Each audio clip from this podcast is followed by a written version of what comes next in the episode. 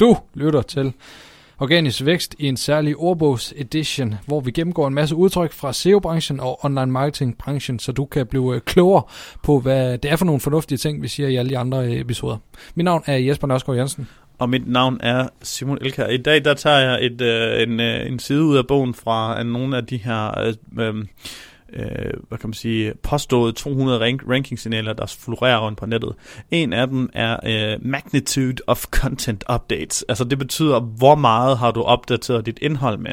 Fordi vi snakker om, at øh, det kan være godt at opdatere dit indhold og holde det løbende, øh, kan man sige, øh, nyt og relevant. Men der kan uh, Google kigger altså på magnitude. Det betyder altså, hvor, hvor, hvor meget har du opdateret det. Går du ind og skriver et ord eller tre ord om i en tekst på 7000 ord, jamen så er det ikke særlig uh, opdateret. Så er det måske bare lige en rettelse eller nogle kommaer, der er sat.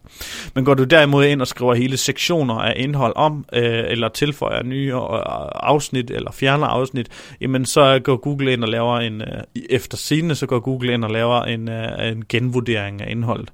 Og det betyder, at hvis du finder dig selv et sted på nummer 7, 3 eller, mm, side, eller nummer 11, så kan det være, at du kan lave en uh, kan man sige, content update of magnitude for at få en, uh, en, en, en ny og, og frisk kick af Googles bot.